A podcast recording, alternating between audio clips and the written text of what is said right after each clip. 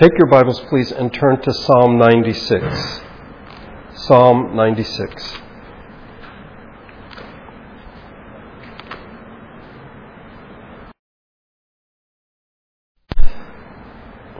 Let me just say before I read uh, our text is that I've chosen it as our text. You might put in quotation marks. Um, but I could have, in fact, chosen any number of texts, and particularly from the Psalms that speak of the Creator and His creation. So this Psalm, Psalm 96, is our text in the loosest sense, in that we will not study it directly, but see what the Scripture, along with this Psalm, have to say about the Creator and His creation. Follow along, if you would, as I read Psalm 96. Sing to the Lord a new song. Sing to the Lord all the earth. Sing to the Lord, praise his name. Proclaim his salvation day after day. De- declare his glory among the nations, his marvelous deeds among all peoples. For great is the Lord and most worthy of praise. He is to be feared above all gods. For all the gods of the nations are idols, but the Lord made the heavens. Splendor and majesty are before him, strength and glory are in his sanctuary. Ascribe to the Lord, O families of nations, ascribe to the Lord glory and strength. Ascribe to the Lord the glory due his name. Bring an offering and come into his courts. Worship the Lord in the splendor of his holiness. Tremble before him, all the earth. Say among the nations, The Lord reigns. The world is firmly established, it cannot be moved. He will judge the peoples with equity. Let the heavens rejoice, let the earth be glad, let the sea resound and all that is in it. Let the fields be jubilant and everything in them. Then all the trees of the forest will sing for joy. They will sing before the Lord, for he comes, he comes to judge the earth. He will judge the world in righteousness and the peoples in his truth. Last Sunday, as we continued in our study of recovering a healthy doctrine of creation, we saw several realities about uh, creation as found in Scripture. Two in particular. First of all, that creation is a gift. If we would be honest, as I said last week, we often think of creation or we experience it more as a burden than we do as a gift. We don't always see it as a gift from the Creator.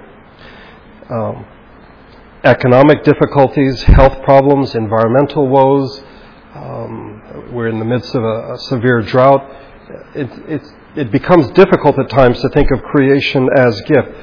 but we must not allow our circumstances to determine how we view the world. And we must be very careful about this because I think it's very easy to allow our circumstances to do precisely that. Instead, we should be guided by the wisdom of Scripture.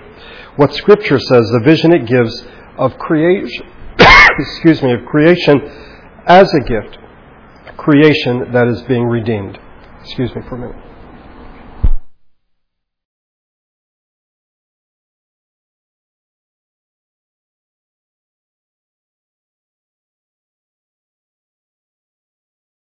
We need to understand that the Creator did not create out of a need for life or relationship, but simply as the gift of life and relationship we've seen as we looked at the grammar of the one God who is Father, Son, and Spirit, that first of all they have relationship, and second of all that they are life.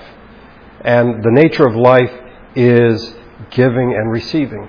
And so when God creates the world, there is this giving from the one God, uh, and there is this relationship because God, who is Father, Son, and Spirit, have relationship within the Godhead. God's life together is one of eternal, overflowing love. And no greater gift can be given than what God has given us. And no one can give this gift except the Creator. So both creation and redemption are gifts.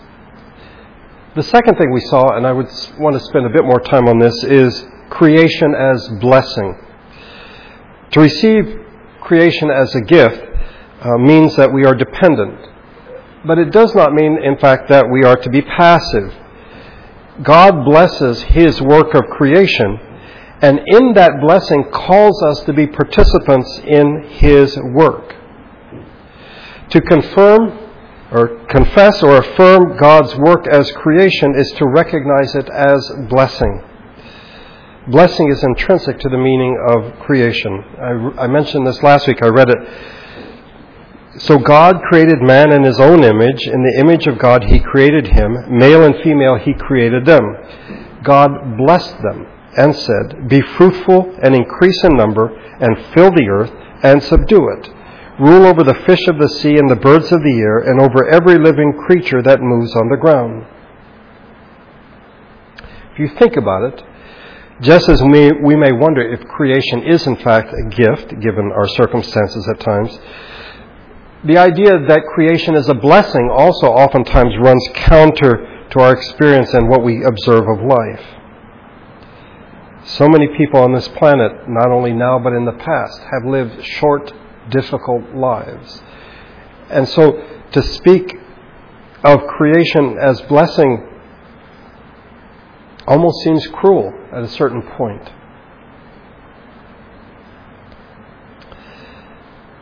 But in fact, creation is God's act of blessing. We affirm that in creating, God calls us into His work. He has given us a calling, a work to do, and He has given us the resource to, to do those things. Again, for some people, this seems counterintuitive. That work for them is a four letter word. It is something that is cursed, it's something that they hate. But if in fact we see work as part of God's creation, if we locate it within God's creation, we see that from the beginning it is tied to blessing. If you wish to rephrase what I just read from Genesis 1, God blessed them and said, Be fruitful and work. See, I think for us, if God were to bless us, we would imagine that means we don't have to work anymore. But in fact, God's blessing is He calls us to join Him in working in His creation. And a part of that work that we are to do is worship. And it is in worship I think more than any other place, but it shouldn't be the only place, where we acknowledge that creation is in fact blessing. When we come before God in the work of worship, we engage in a practice that teaches us the blessing of creation. We may forget this Monday through Saturday, but when we come together to worship, when we read Scripture, I think we are reminded, in fact, if we listen carefully, that God's creation is in fact blessing. If, on the other hand, we come to worship for other reasons, I mentioned this last week, we see it as a way to recharge our batteries or to cope with life or to how, how to make it good in life, how to prosper and get rich, then in fact what we have, what we have done is we are doing the work of worship for something other than what God intended. And in Scripture, and we in fact read it here in Psalm 96, this is idolatry. This is in fact to fail to understand God's work in creation and therefore fail to appreciate our job in work and in worship. And before you know it, we have gone so far off track that we are not, in fact, worshiping God, but we are engaged in idolatry.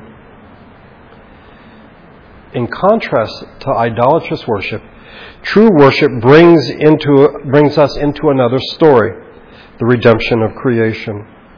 So when we come together to worship, it is not to escape. It should not be to escape this world. Because God put us in this world. God made this world and blessed us, saying, Work.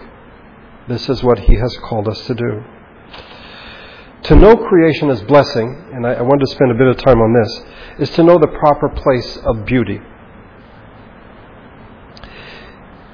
See, if the universe is cursed, it is, if it is a curse and it is a burden and it is not a blessing, if you wish, then beauty doesn't seem to have any place. It is really an anomaly.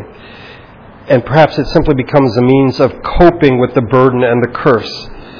In the midst of all this ugliness, we find sort of these, these little dots of beauty that help us make it through the day or make it through our life. It, it provides, if you wish, temporary relief from the pain and trouble of life. It breaks through the darkness, if only for a moment. But this is not to see creation as blessing. It is, in fact, to see creation as having no meaning, as creation being meaningless. And then beauty has no meaning as well It, it doesn't belong here. It's simply a freakish occurrence that happens in the midst of things. Beauty is real, but it has no reality apart from the work of the one God who is Father, Son, and Spirit in the redeeming of creation. I'd like us to, con- to consider two more aspects of creation today. The first is that creation has a purpose.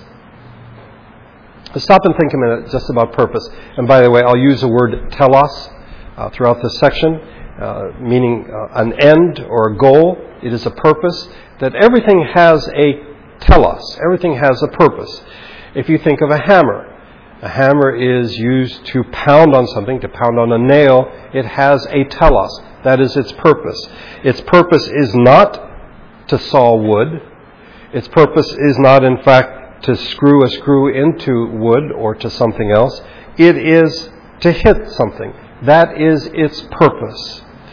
Now, when we think of creation, when we think of the doctrine of creation, we need to ask not only about the telos of creation, we need, in fact, to recover the whole business of telos or purpose. We saw at the beginning of this series that about three centuries ago, many in the church became convinced that science could not be defeated, that in fact science uh, had explanations for reality that, that the Bible could not match, and it had in fact a way to control reality that the Bible could not match. And as a result, in a sense, the church, the church retreated. And it said that the Bible and Christianity and the Christian faith is about the inner life. It's about who I am inside, my personal relationship with Jesus Christ.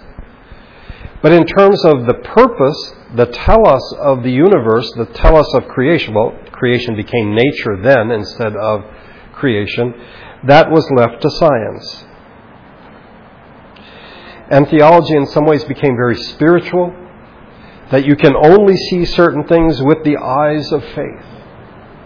Science, that, they'll take care of most things, but then theology or the church, the Christian faith, would take care of the inner life. In the process, the idea that creation has a telos, has a purpose, was lost.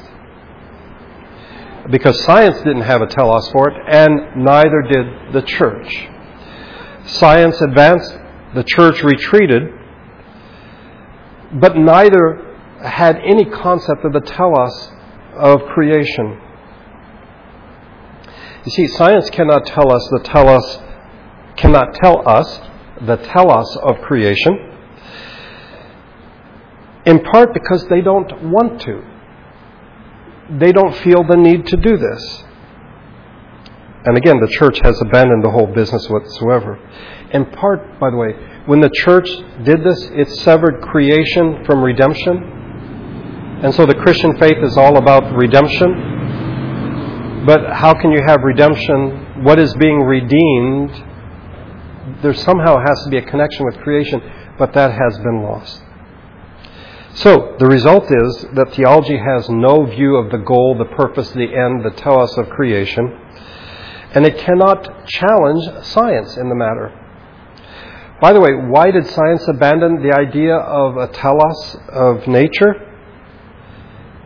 Because if in fact you say that the cosmos has a purpose, that it has a telos, then what you do is you rob human beings of freedom.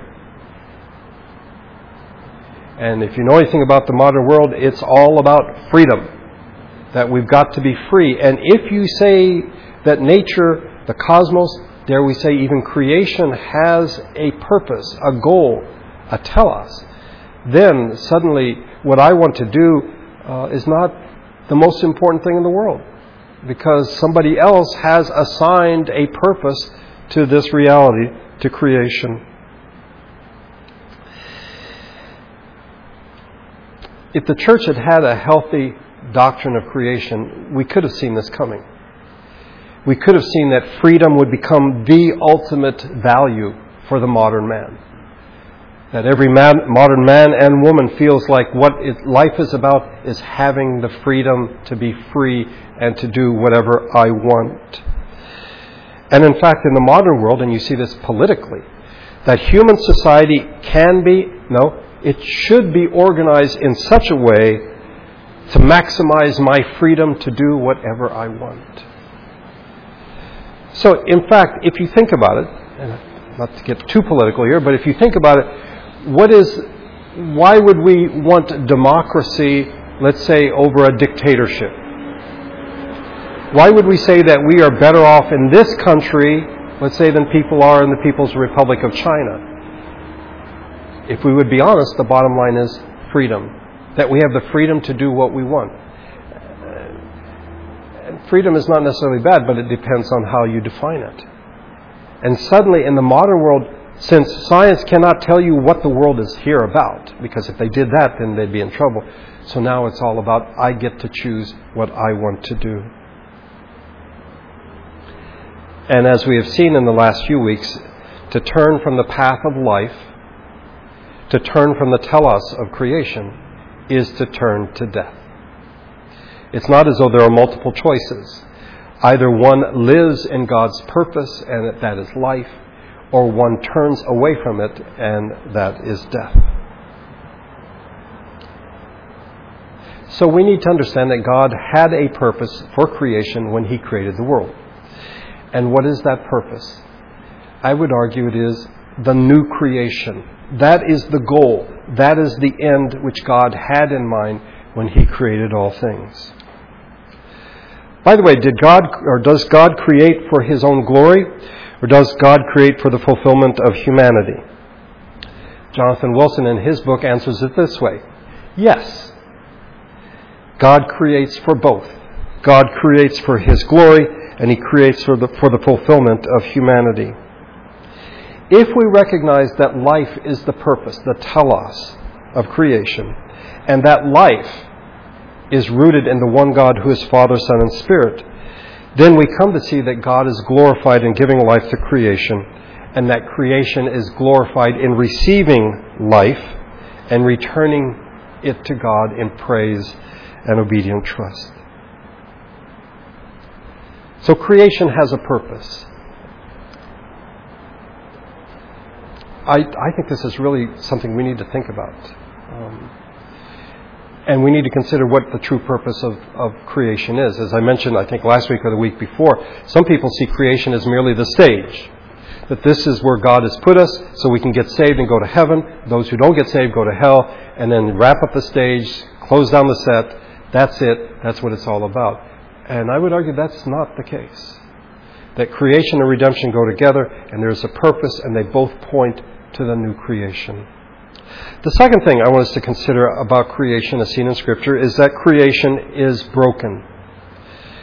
Now, what we've seen thus far is that we have we tend to reject creation as gift, and we tend to experience it as a burden rather than a blessing. And most people, without even recognizing, have denied that creation has a telos, or a purpose, or a goal. I'm arguing that this is all wrong. And you might, in fact, be wondering if somehow, in this series, Damon has adopted a romantic view of nature, a romantic view of creation. To say that creation is a blessing, to see it as gift, to see it as having a purpose, for some people that sounds very romantic.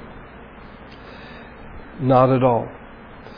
We cannot ignore sin, evil, disobedience, unbelief the taking and keeping, which is death and violence. And we must affirm that they have no rightful place in God's creation. These things are, in fact, anti creation, they are against God's creation. Um, I don't know if you remember, but some time ago I did a series on evil. And the definition we used for evil then was it is the force of anti creation, anti life the force which opposes and seeks to deface and destroy God's good world of space, time, and matter, and above all, God's image bearing human creatures. We could say, which seek to destroy and deface God's creation. Jonathan Wilson points out in his book that sin, unbelief, taking, violence, and the like are not a part of creation, but a part of the doctrine of creation. In the same way that sin is not a part of salvation, it is a part of the doctrine of salvation. We are to see these things as fake powers, pseudo powers, which deny the truth of creation. God has made creation, and these things have come in, and they're telling us a different story. But they are fake, they are pseudo powers. And in fact, we have seen that they were defeated by Jesus on the cross. They deny the truth of creation, they deny the truth of, cre- of redemption, and they lie to us. They pose as this is the way the world is, this is the way the world works. And they impose on us a certain, if you wish, realism, and this realism becomes the only telos, the only possible end of the story. So the only two, the only two certain things in, in life are death and taxes. And so death becomes the story. It becomes the telos of the human existence. If we are not careful, because we buy into a new story, a new telos, death, then we look to other sources for the ability to cope with this. If you wish to numb us, to anesthetize us. This may be religion, entertainment, or technology, all of which, again, are pseudo powers. These are things that are telling us a story that is not true, that are telling us of a telos that is not true. As I said, they were defeated by Jesus on the cross in Colossians 2:15. And having disarmed the powers and authorities, he made a public spectacle of them, triumphing over them by the cross. They are now under the rule of Christ for the redemption of creation. By the way, when you take these things, like religion or entertainment or technology or any other thing that is a coping mechanism, ultimately they leave us with nothing. They are not sufficient because they're pseudo, they're fake, they're not real. And when people become disillusioned, they may in fact conclude that there are no such powers, but that there is no meaning in the world. And then they do what they should not do, and that is to deny that there is life itself. Bear with me in the next few minutes, and uh, I hope you can follow along. Let's talk about sin and death and the fall of creation. Generally speaking, when we talk about sin and death, we see them as the result of the fall from the perfection of the original creation. I would suggest to you, as I've mentioned already, that to understand where we are right now in history, God's purpose, is to see that God's work of redemption and creation has as its telos the new creation. That both creation and redemption are aimed at the new creation. So, sin and death are not the result of a fall away from original perfection. Rather, they are the consequences, they are the evidence of turning away from the telos of creation. In other words, they are the result of rejecting God's purpose for creation. So it's not a corruption. Sin and death are not a corruption of the original, but rather a disruption of God's purpose. See if I can express it this way. Creation was teleologically perfect. That is, it had a perfect telos. It's going toward a perfect end, the new creation. But it was not originally perfect. Now, I'm not saying it was imperfect. But what we need to do is understand what the perfection of creation means. By the way, when we studied uh, wealth and poverty some years ago, we talked about this that when God created man and woman, they were sinless, but they were not perfect. We need to make this distinction. They were sinless but not perfect. That is to say, they were not complete. God put them in the Garden of Eden. It's a locality, not a, some make up place. It is a garden. The whole earth was not a garden. When we talk about the Garden of Eden, we are talking about a specific place on the planet. The whole planet, in fact, was not the Garden of Eden. God prepared this place. Read Genesis chapter 2. He prepared it for the man. Adam, as a new creature, God had made him, was a fledgling. He was inexperienced. God sheltered him from the rest of creation, but He didn't smother him. He puts him in the garden, and there he is supposed to grow. There he is supposed to develop because he has a telos, a purpose. So, as we saw when we went through this, that spiritually he is to be awakened, he's given a command. I mean, why did God have to tell Adam and Eve what they could do and what they couldn't do? Because they were perfect, didn't they know everything? No. They were sinless but not perfect. They had to be taught. You are free to eat, God tells them, from any tree, but you must not eat from this particular tree. God is the creator, man is the creature. God is teaching the man in the garden what he can and cannot do. And then there's a cultural awakening that is strongly hinted at in verses 10 through 14 of Genesis 2 because the narrative, uh, narrative breaks out of Eden and opens into a vista of a world of beauty. If you wish, Genesis 1 is fairly general in its description of God creating the world. Look at Genesis 2 as it describes the Garden of Eden. And what we find is not simply a place of primitive simplicity, but of complexity and of beauty. God put Adam and Eve in a place of beauty so that they could grow aesthetically. Because when God made them, they were without sin, but they were not complete. And then there's a social awakening. Adam is naming the animals, but he is alone, and then God brings Eve to him and he awakens. And we hear this in the song, Here is now flesh of my flesh and bone of my bone. Each of these are awakenings. They are, in fact, learning there is progress that is happening here. There is growth.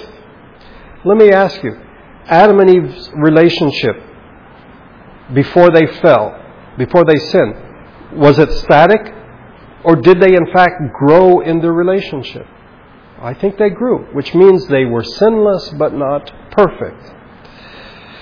So man was to grow in his knowledge, and I this is only my opinion, but I think the day may have come, had they grown, had they obeyed God, when God would have shown them the knowledge of good and evil. But they weren't ready for it then.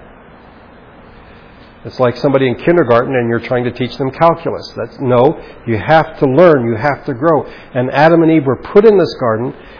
I'm convinced that one day, had they not sinned, they were to leave the garden and do what God said subdue the earth. But first of all, they're in school because there they are to learn. The Garden of Eden was a place of great wonder, but more than that, it was a place of learning. There, Adam and Eve are free to dream, to use their creativity, to work in productive and rewarding ways, to reap the fruits of their labor, to take human pleasure in the whole of life in the image of God and His good pleasure. They were to grow toward the telos, the purpose that God had intended from them. From this perspective, God created precisely the creation that He intended to create. And what is that? A cosmos that would, by God's work, become the new creation by virtue of God's love for the cosmos and the cosmic response to God's love. In other words, in the beginning, when God created the heavens and the earth, it was sinless, if you wish, but it was not yet complete. In the same way that we see Adam and Eve being put in a garden to learn, creation is also in a process and it's going toward a particular goal, and that is the new creation. See, I think for many of us, we think of creation at the beginning as perfect, complete, finished, that's it. And therefore, when Adam and Eve sin, it's like Humpty Dumpty, you know, who can put all the pieces back together again? And so when we think of redemption, we sort of toss this out the window, just all the broken pieces, the world's broken, and then, so let's just go to heaven as a form of escape out of, out of this reality. No. God created the world. with a purpose, and sin and death came into the world, and they did not corrupt that purpose, they disrupted it. And in redemption, Jesus Christ is putting us back on track. He is redeeming His creation. Wilson speculates, and it's only speculation, that if in fact Adam and Eve had not sinned, that God would eventually have brought about the new creation through the incarnation. That Jesus was always going to come into the world. But if there had been no sin, he would not have had to die. But he would have simply taken us and taken us to the goal, the telos, that is the new creation.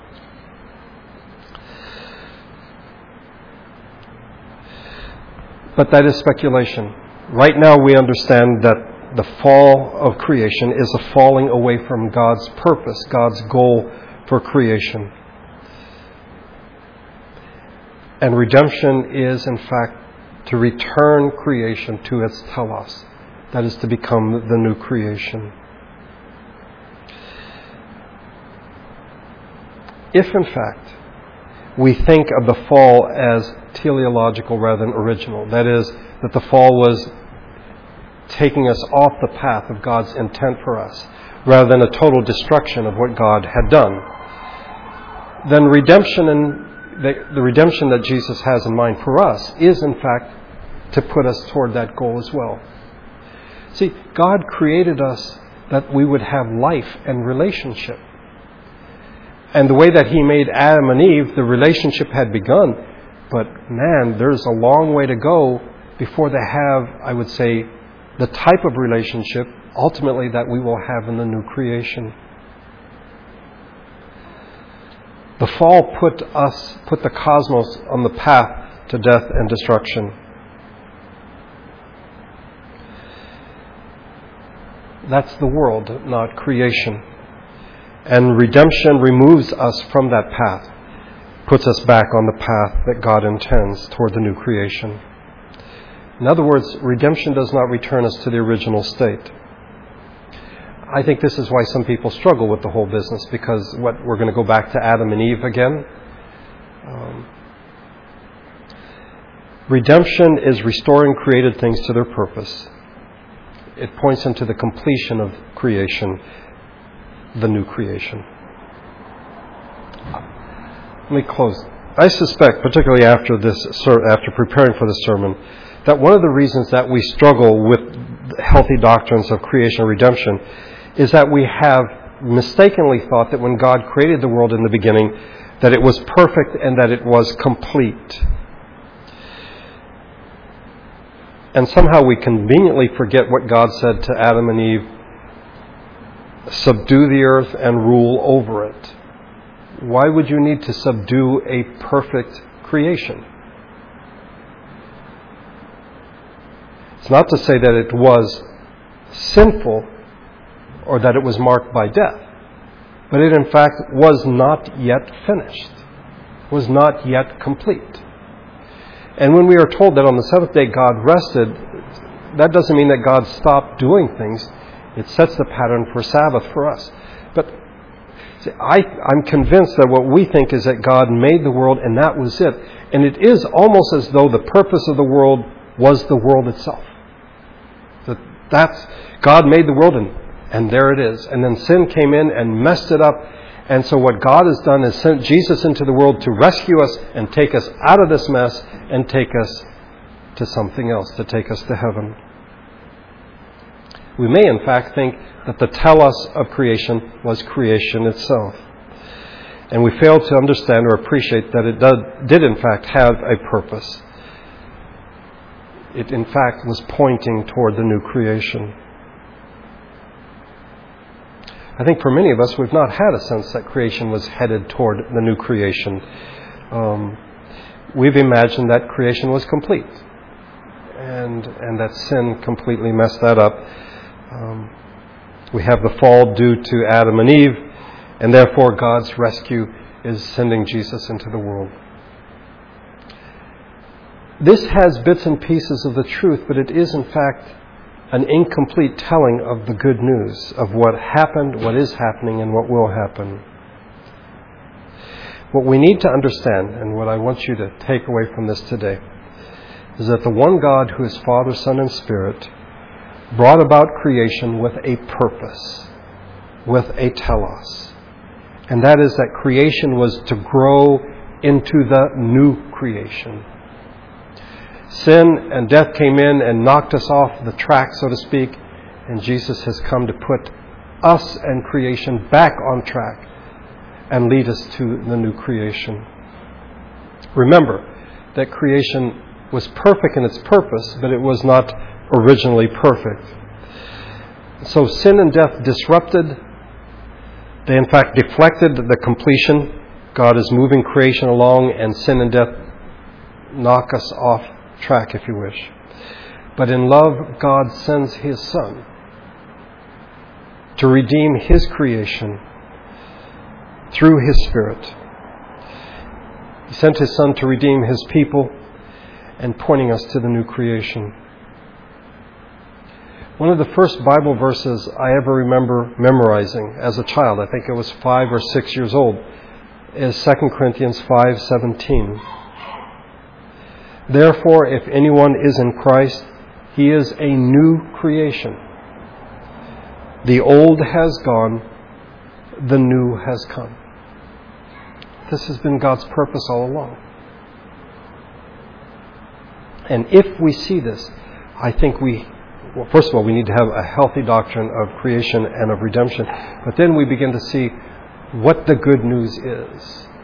And we have a better appreciation for what God has done, what He has given us, the gift of creation, the blessing of creation, and something that has purpose. And even in its brokenness, we can see that Jesus is redeeming. He is putting creation back on track. Read Romans 8. Creation is groaning. In a sense, it's waiting to be put back on track. That is redemption. And what is the track leading to? It is the new creation in which we will be in relationship with God beyond our comprehension at this point. What we have now is, is just like a taste of it. And one day we will have communion with God the Father, the Son, and the Spirit and creation will be redeemed. Let's pray together. Our Father, we come to realize how modern we are in our thinking, how unbiblical we are in our thinking, so utilitarian. We think of your creation as only a stage from which you will save us. We do not deny that, in fact, you are redeeming us help us to see that we are a part of your creation. A creation that you said was very good. A creation which was given as gift, as blessing, and that had purpose. That you might bring us into an eternal, delightful relationship with you. Pray that by your grace we could think on these things and meditate on them and have a deeper understanding of your creation and the work of redemption that Jesus accomplished and why we come together to worship you. To acknowledge you as the one God who is Father, Son, and Spirit, the God who is our Creator. I thank you that we could gather today on this rather warm day. Watch over us in the next few days as it's supposed to be even hotter. Uh, watch over the babies, uh, keep them but each one of us in this hot weather. Guide us the coming days of this week. May we be aware of your presence as you are redeeming your creation. May your Spirit and your grace go with us as we leave this place. I pray in Jesus' name. Amen.